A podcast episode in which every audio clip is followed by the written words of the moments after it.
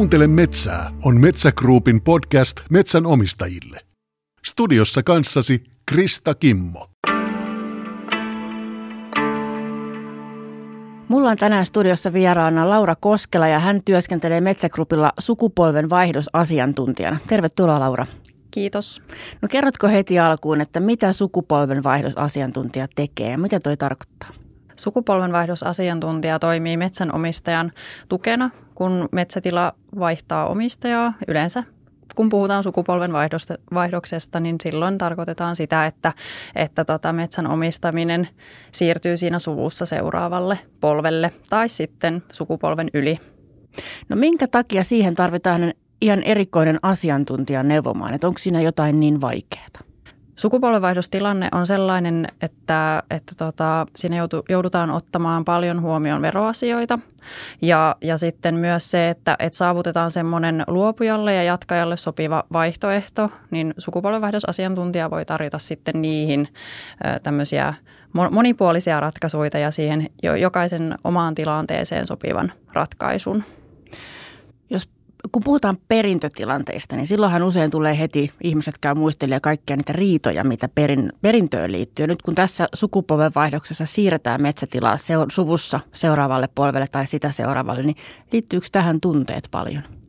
Kyllä liittyy. Kyllä liittyy, että riippuu tosi paljon niin kuin metsän omistajasta, että, että onko asunut siinä tilalla esimerkiksi pitkään ja, ja mikä on niin kuin se suhde siihen metsään – ja, ja tota se, se vaikuttaa tosi paljon niin kuin siihen, mikä, mikä se tunneside siinä on ja, ja kuinka paljon tämä sukupolvenvaihdostilanne sitten herättää niitä tunteita. Ja, ja tota, ö, myös sitten ehkä ne perheen sisäiset kemiat vaikuttaa siellä paljon, paljon, että tota, mikäli, mikäli siellä ollaan puhuttu avoimesti ajoissa asioista ja, ja tuota, muutenkin on semmoinen hyvä henki siinä, siinä tota perheen tai suvun kesken, niin, niin silloin yleensä näiltä tämmöisiltä ää, niin kuin riidoilta siellä, siellä vältytään, mutta että kyllä siihen tunteita liittyy, liittyy niin kuin monenlaisia. Ja se, vaikuttaako se jotenkin siihen sun työhön tai siihen neuvontaan, mitä sä teet sitten?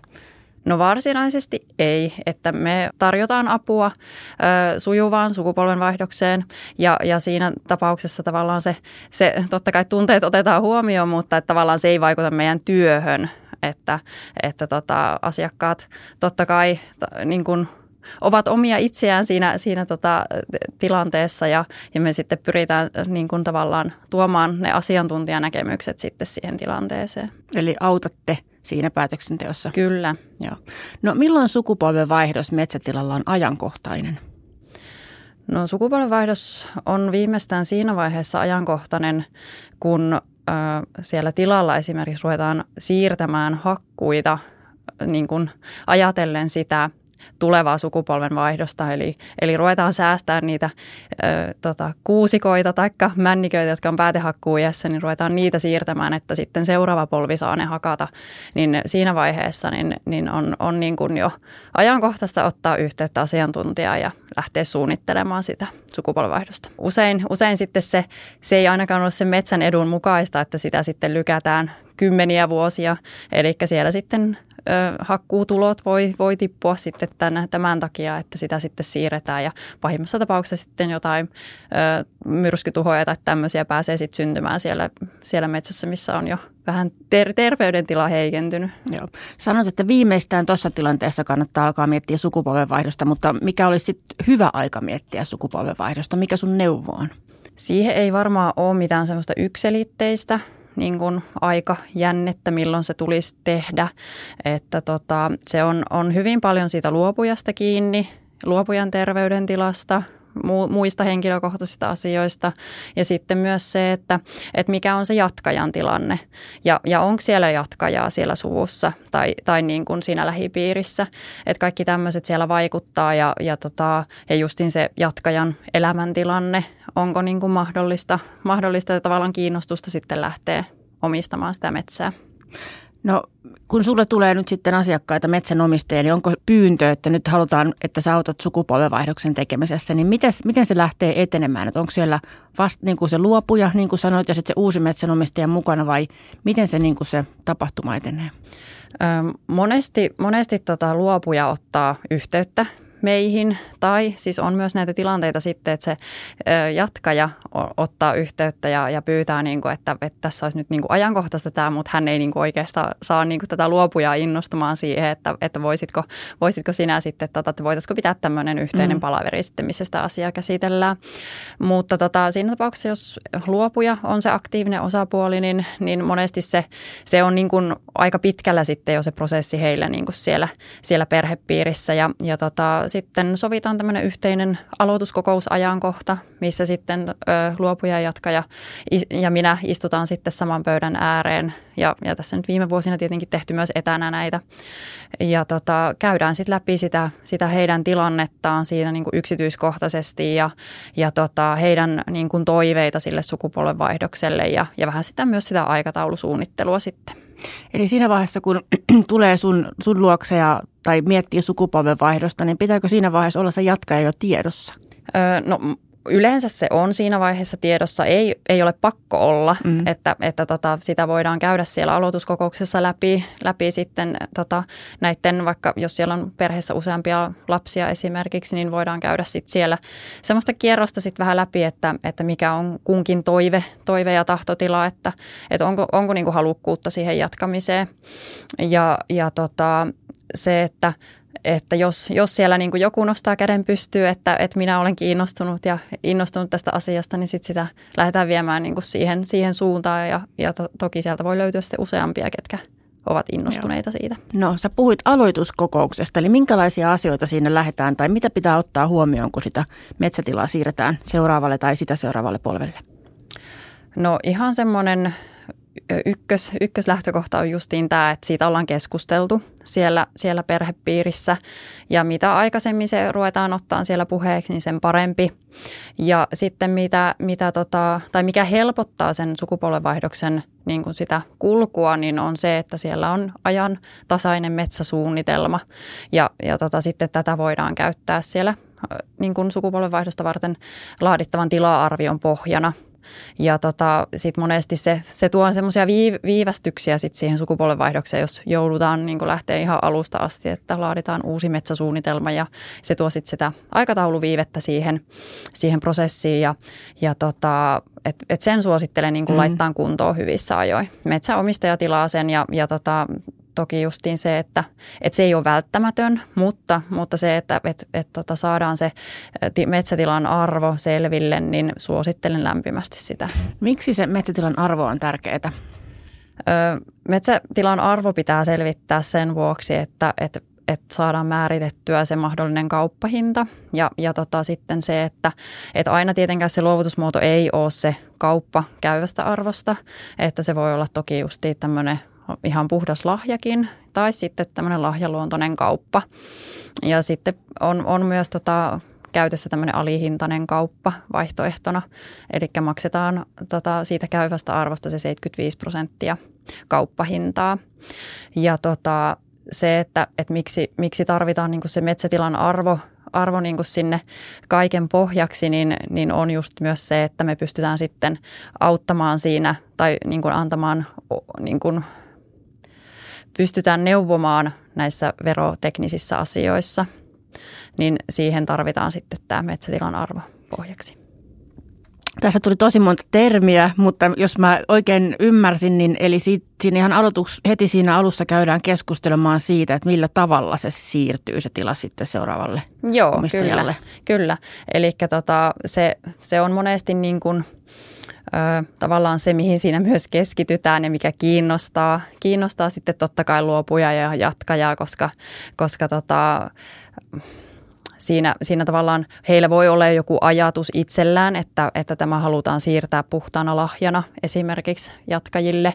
Ja että, että jatkaja tai luopuja – luopuja sanoo näin, että hän ei ole tästä, tästä tilasta mitään vailla, että hän, hän on esimerkiksi iäkäs jo ja ei, ei, ole, ei ole tarvetta niin kuin sille kauppahinnalle häne, hänellä, niin, niin tota voi olla hyvinkin vahva ajatus siitä, että pitää olla niin kuin puhdas lahja. lahja mutta tota, sit siinä monesti tulee kuitenkin ottaa huomioon myös, myös tämmöisiä niin kuin, sen metsän metsän hakkuumahdollisuudet esimerkiksi ja, ja niiden vaikutus siihen mm, niin kuin parhaimpaan luovutusmuotoon. Eli tota, siellä, siellä on mahdollista myös tämmöistä metsävähennyspohjaa sit saada niin kuin sen jatkajan, mikäli sitä kauppahintaa maksetaan. Sä käytät tässä kaikenlaisia termiä, kun no vaikka nyt tämä metsänvähennyspohja, joka saattaa olla uudelle metsänomistajalle ihan uusi termi, niin tästä tulee helposti semmoinen kuva, että metsätilan siirtäminen seuraavalle polvelle on tosi vaikeaa. No metsätilan siirtäminen seuraavalle polvelle, niin, niin sanoisin, että se ei, se ei ole vaikeaa. Eli ehkä se vaikein asia siinä on se, että, että ö, luopuja osaa tehdä sen päätöksen, että nyt on se mm. oikea mm. aika, aika niin kuin siirtää se metsä seuraavalle polvelle. Ö, mä luulen, että se on se yksi vaikein vaikein niin kuin päätös siinä. Ja sitten sen jälkeen, kun sitä prosessia lähdetään viemään eteenpäin, niin kun siihen on mahdollista saada asiantuntija-apua, niin, niin oikeastaan se, se itse, itse se prosessi ei ole kovin, kovin vaikea, että, että varsinkin näin niin kuin metsänomistajan kannalta ajateltuna, että mehän toki sitten pohdimme, pohdimme tie, kaikki tiedot saatuamme, niin niitä, niitä vaihtoehtoja sitten sillä lailla hyvinkin tarkkaan ja metsänomistajan näkökulmasta, että mi, mitä, mitä ratkaisuita me siihen sitten niin kuin tarjotaan. Mutta että varsinaisesti sitten se ö, sopivan luovutusmuodon ja, ja ratkaisun niin kuin päätöksenteko niin on, on niin kuin metsänomistajalla. Joo. No minkälaisia, mitkä asiat vaikuttaa siihen, että minkälaisia vaihtoehtoja sä ehdotat tai onko jotain tyypillisiä asioita, mitä sä ehdotat? No siihen vaikuttaa tosi moni asia. Siihen vaikuttaa justiin luopujan rahan tarve, jatkajan maksukyky. Siihen vaikuttaa metsäomaisuuden hakkuumahdollisuudet. Siihen vaikuttaa vielä sitten justiin luopujan ikä voi jossakin tapauksessa tai terveydentila voi vaikuttaa siihen asiaan.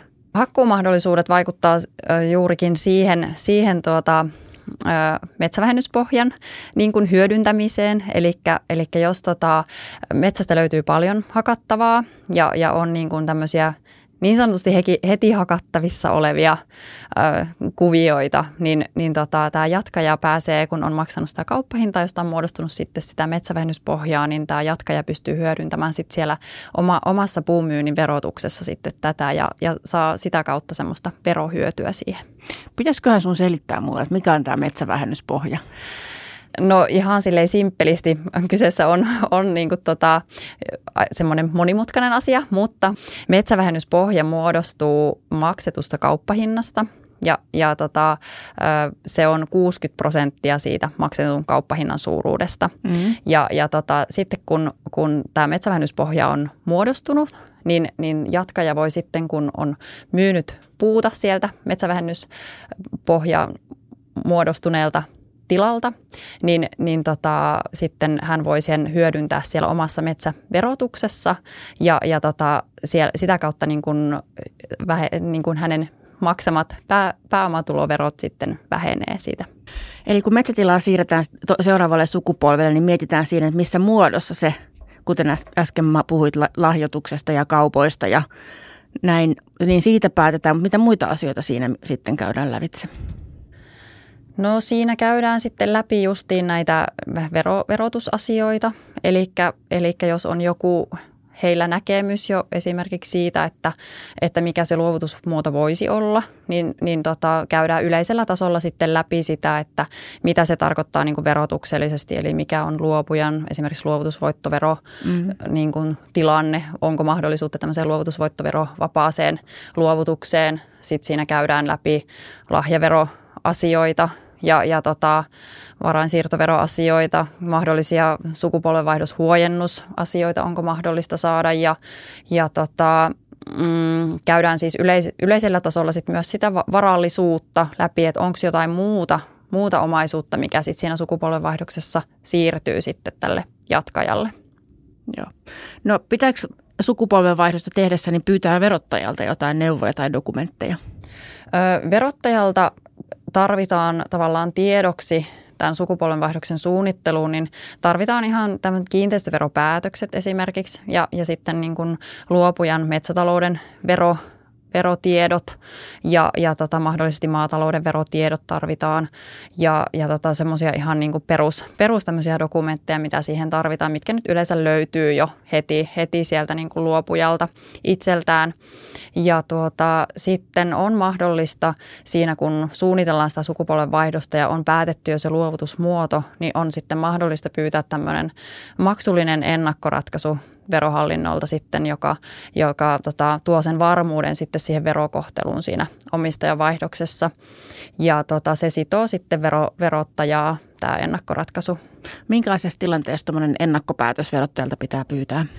No varsinaisesti siihen ei ole mitään semmoista sääntöä, että, että missä tilanteissa se tulee pyytää. Että yleensä sitten semmoisissa ehkä äh, niin kuin epävarmoissa tilanteissa jos, jos niin kuin lähdetään vaikka tämmöistä alihintaista kauppaa tekemään, eli missä, missä halutaan niin kuin se lahjavero välttää, mutta että maksetaan sitä kauppahintaa se yli 75 prosenttia siitä käyvästä arvosta, niin monesti tämmöisissä tilanteissa sitten haetaan se ennakkoratkaisu, jotta niin kuin var, varmistutaan, että se niin kuin maksettava kauppahinta on riittävän suuri. Joo. Eikö metsätilat ole aika arvokkaita? Eikö me puhuta kuitenkin aika isosta omaisuuserästä, mitä siirretään toiselle seuraavalle polvelle? No kyllä, joo. Kyllä siellä puhutaan ja näin viime vuosina niin metsätilojen hinnathan on noussut ja, ja tota, tietenkin sitten myös se, että jos siihen liittyy jotain muutakin varallisuutta, niin, niin kyllä jossakin tapauksessa puhutaan hyvin huomattavistakin summista. No tässä on käyty nyt läpi näitä omistusmuotoja ja veropohjaa ja mitäs muuta sulle sä niin kuin antaisit neuvoksi, mitä muita asioita tai kertoisit, mitä muita asioita käydään läpi yle tyypillisesti näissä, näissä keskusteluissa? Mm, no jonkun verran nousee sitten metsäomistajien kanssa, kun käydään näitä keskusteluita, niin nousee esille esimerkiksi tämmöinen termi kuin hallintaoikeus.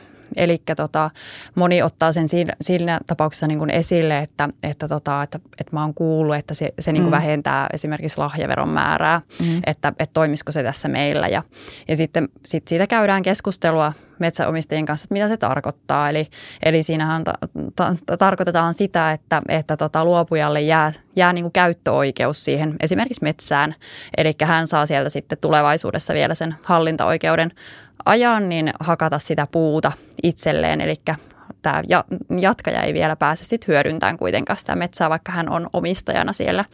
Ja tota, monesti sitten tässä yhteydessä niin, niin pitää, pitää niin kuin justiin miettiä sitä, että, että onko se niin kuin tavoiteltu tila, mm. että, että jos tässä ollaan kuitenkin niin kuin luopumassa siitä omistajuudesta, että on, onko se niin kuin tarpeellinen sit jättää se hallintaoikeus sinne vai, vai olisiko sitten kuitenkin järkevää, että, että se jatkaja pääsee sitten hyödyntämään myös niitä hakkuutuloja. Mm. Eli no nyt sitten sulla on asiakkaat siellä ja ne on, ne on niin päättänyt, että millä tavalla se metsä siirtyy seuraavalle ja on, on tiedetään minkälainen veroseuraamus siitä on kellekin. Niin mitä sitten se metsätila, onko sillä, onko sillä väliä, että onko sillä yksi tai kaksi niin kuin omistajaa sit siinä jatkossa vai miten se vaikuttaa siihen metsän hoitoon ja käsittelyyn tai tilanpitoon?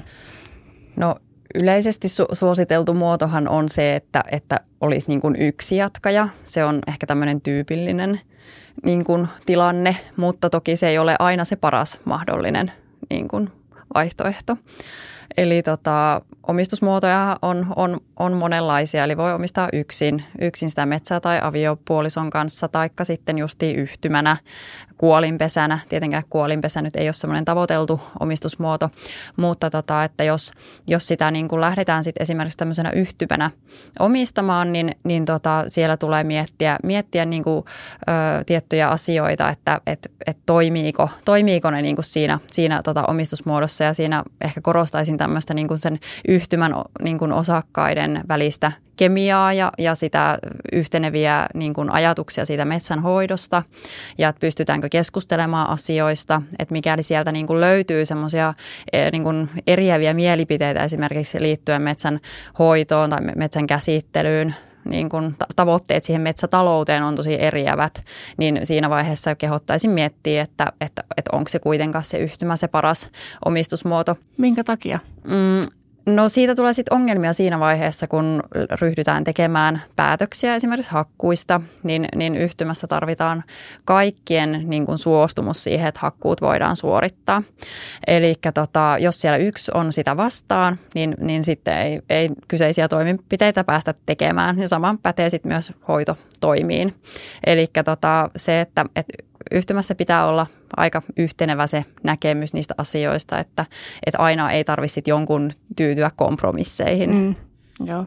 Eli onko tämä se syy, minkä takia se yksin omistus on sitten se suositeltava tapa? No kyllä varmasti, että se on, se on sitten niin kuin, tota, hyvin yksilitteistä, että et, et omien, omien tavoitteiden ja toiveiden mukaan voi käsitellä sitä metsää ja, ja tota, tietenkin myös niin tämmöiset ihan kauppa, kauppatekniset asiat on, on hyvin yksinkertaisia sitten yksin omistavien metsänomistajien kanssa, eli ei, ei tarvitse niitä allekirjoituksia sitten pyytää, pyytää monilta.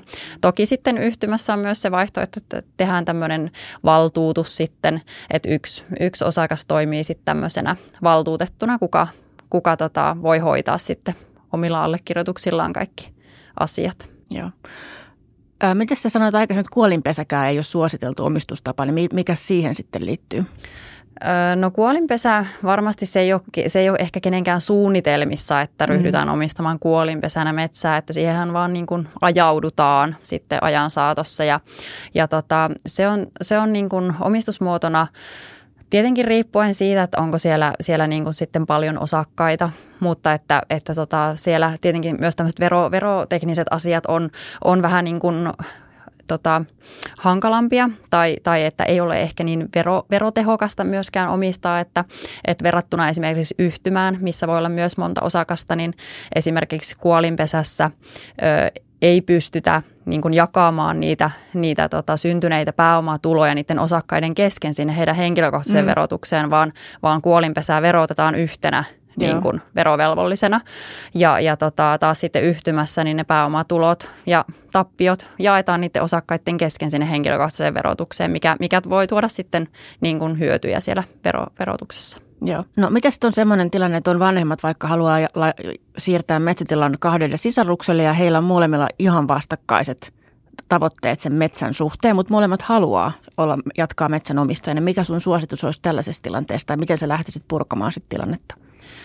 No jos siellä on niin kuin heti, heti huomataan se, että siellä on tosi eriävät ne näkemykset ja, ja ehkä jollain tavalla jopa se, niin kuin se arvopohja on hyvin erilainen heillä, niin, niin tota, vaihtoehtona on esimerkiksi se, että, että jos on isohkosta metsätilasta kyse, niin, niin se tota, lohkotaan kahteen, kahteen eri tilaan ja, ja molemmat sitten jatkaa sitä yksin, yksin omistamista tahollaan, että, että se on varmasti se yksi, yksi semmoinen niin kuin käytetty vaihtoehto. Toki, toki siinäkin kannattaa ottaa sit huomioon se, että, että tota, tietenkin jos metsätilan koko laskee tosi pieneksi tai että se metsätila on vaikka alle 20 hehtaaria, että onko, onko se niin kuin elin, elinvoimainen niin sanotusti mm. se metsätila, että voi, onko siellä niin kuin järkevää harjoittaa esimerkiksi metsätaloutta. Että semmoisia asioita sitä, siinä kannattaa miettiä. Toki on vaihtoehtona sitten se, että, että tota, tietenkin sä sanoit sen, että, että molemmat haluaa mm. omistaa metsää, mutta yksi vaihtoehto, jos, jos ei niin kuin toinen haluaisi, että ei olisi niin välttämättömyys omistaa sitä metsää, niin on sitten se, että, että tavallaan maksetaan tämmöistä sisarosuuskorvausta sitten tälle toiselle, toiselle sisarukselle ja, ja sitten toinen vaan niin kuin ottaa sen niin kuin hoitaakseen sen metsätilan. No mitä sitten kun metsätila siirtyy seuraavalle polvelle, niin pitääkö siitä, siinä kohdassa jo miettiä sitä seuraavia polvia? Niin jos iso, niin kun on kolme polvea elossa ja vanhemmat siirtää keskimmäiselle ja pitäisikö miettiä jo sitä seuraavaa tulevaa vai miten se on järkevää? No kyllä tätäkin asiaa kannattaa miettiä, että jos on hyvinkin iäkäs niin kuin metsätilasta luopuja, niin, niin tota, kannattaa sitten miettiä myös sitä, että onko siellä niin kuin tulossa, heti, heti tulossa hakkuumahdollisuuksia, jos ei siellä välttämättä ole seuraavien tai lähitulevaisuudessa niin suuria hakkuumahdollisuuksia, niin se voisi ollakin järkevää sit siirtää heti, heti niin kuin sen yhden sukupolven yli sinne lapsen lapsille. Ja tuota, toki, toki siinäkin tapauksessa että et, niin kuin riippuu myös siitä, että onko lapsen lapset jo täysi-ikäisiä. Että mikäli ne on täysi-ikäisiä, niin asiat on hyvinkin niin kuin tämmöisiä simppeleitä sitten hoitaa, mutta tietenkin jos siellä ollaan, on vielä alaikäisiä, niin kuin nämä lapsen lapset, niin sitten siellä tulee tiettyjä tämmöisiä edu, edunvalvontajuttuja Joo. sitten, mitä pitää ottaa huomioon. Mutta niin kuin kolmannen tai lapsen lapsille siirtäminen voi olla ihan hyvä vaihtoehto joskus No voi olla, voi no. olla jossain tapauksessa ihan järkeväkin. Miten tota, kuinka kauan menee siihen, jos, jos on niin kuin saatu perheessä yhteisymmärrys siitä, että okei, me siirretään metsätilas jatkajalle ja sitten sun kanssa tullaan neuvottelemaan siitä, että mitä tota, mikä olisi paras tapa, niin kuinka kauan tähän prosessiin menee? Onko siinä jotain tyypillistä aikaa? No ei varmaan ole mitään yhtä tyypillistä semmoista, semmoista aikajännettä, millä se tehdään. Että riippuu tosi paljon siitä, tavallaan siitä valmiudesta, mikä siellä on, on niin kuin tota luopujalle ja jatkajalle ja just kuinka, kuinka niin kuin valmiiksi se asia on mietitty. Ja, ja tota, myöskin tietenkin nämä tämmöiset esivalmistelut, just niin kuin tämä metsäsuunnitelman tekeminen ja, ja tila-arvion laatiminen, tämmöiset vaikuttaa siellä, että kuinka ripeästi se saadaan hoidettua. Mutta että jos, jos oikeasti on niin kuin tavallaan kiire hoitaa jostain syystä se asia, niin, niin kyllä se niin kuin saadaan, saadaan niin kuin hyvinkin jouhevasti, jouhevasti sitten vietyä eteenpäin, että, että varmasti semmoinen kuukausi viiva, viiva kolme kuukautta niin, niin on ihan semmoinen niin kuin realistinenkin Joo. jossakin tapauksissa, mutta se edellyttää sitä, että siellä niin kuin osapuolet on, on miettineet ne asiat niin kuin valmiiksi. Öö, joitakin tapauksia on tällaisia, että, että menee kaksi vuotta, jopa, jopa se viisi vuotta voi mennä, että tota, esimerkiksi aloituskokouksessa tulee ilmi, että, että tota, tämä luopuja on vaikka hankkinut jonkun metsätilan vasta viisi vuotta mm. aiemmin ja, ja sitten ruvetaan miettimään sitä, että luovutusvoittovero va, va, va, vapaaseen luovutukseen tarvitaan se omistusaika, että se on ollut yli kymmenen vuotta. Niin sitten mietitäänkin, että, että tässä olisi ehkä järkevämpi sittenkin – päätyä siihen, että siirretään vielä sitä sukupolvenvaihdosta se viisi vuotta, että jotta tämä luovutusvoittoverovapaus sitten saadaan. Joo. Onko jotain asioita, mitkä niin kuin tyypillisesti yllättää metsänomistajia näissä sukupolvenvaihdostilanteissa? Joko niin kuin luopujaa tai sitä vastaanottavaa, niin onko jotain yllätyksiä, mitkä, mitkä havahduttaa ihmisiä tai, tai harhakäsityksiä? No varmaan jonkunlainen harhakäsitys on se ja jatkajilla, että, että siellä metsässä pitäisi sit itse tehdä, tehdä niitä hoitoja, hakkuu, töitä. Että, että tota, jos ollaan vähän jo niin kuin vieraannuttu siitä metsästä, että ei välttämättä niin kuin, se metsä ei ole niin tuttu paikka. Sitten ajatellaan, että, että onko musta niin kuin jatkajaksi. Mm. Ja, ja tota, sitten kun siinä käydään niitä asioita läpi – läpi, niin tota, voi tullakin niin kuin semmoisena aha-elämyksenä, että, aha, että näitä, näitä voi niin kuin ostaa myös näitä palveluita, että, että kaikkea ei ole pakko tehdä itse. Ja samoin niin kuin tämä ihan tämä sukupolvenvaihdoksen suunnittelukin, niin, niin sitä ei, sitäkään ei ole niin kuin pakko tehdä itse.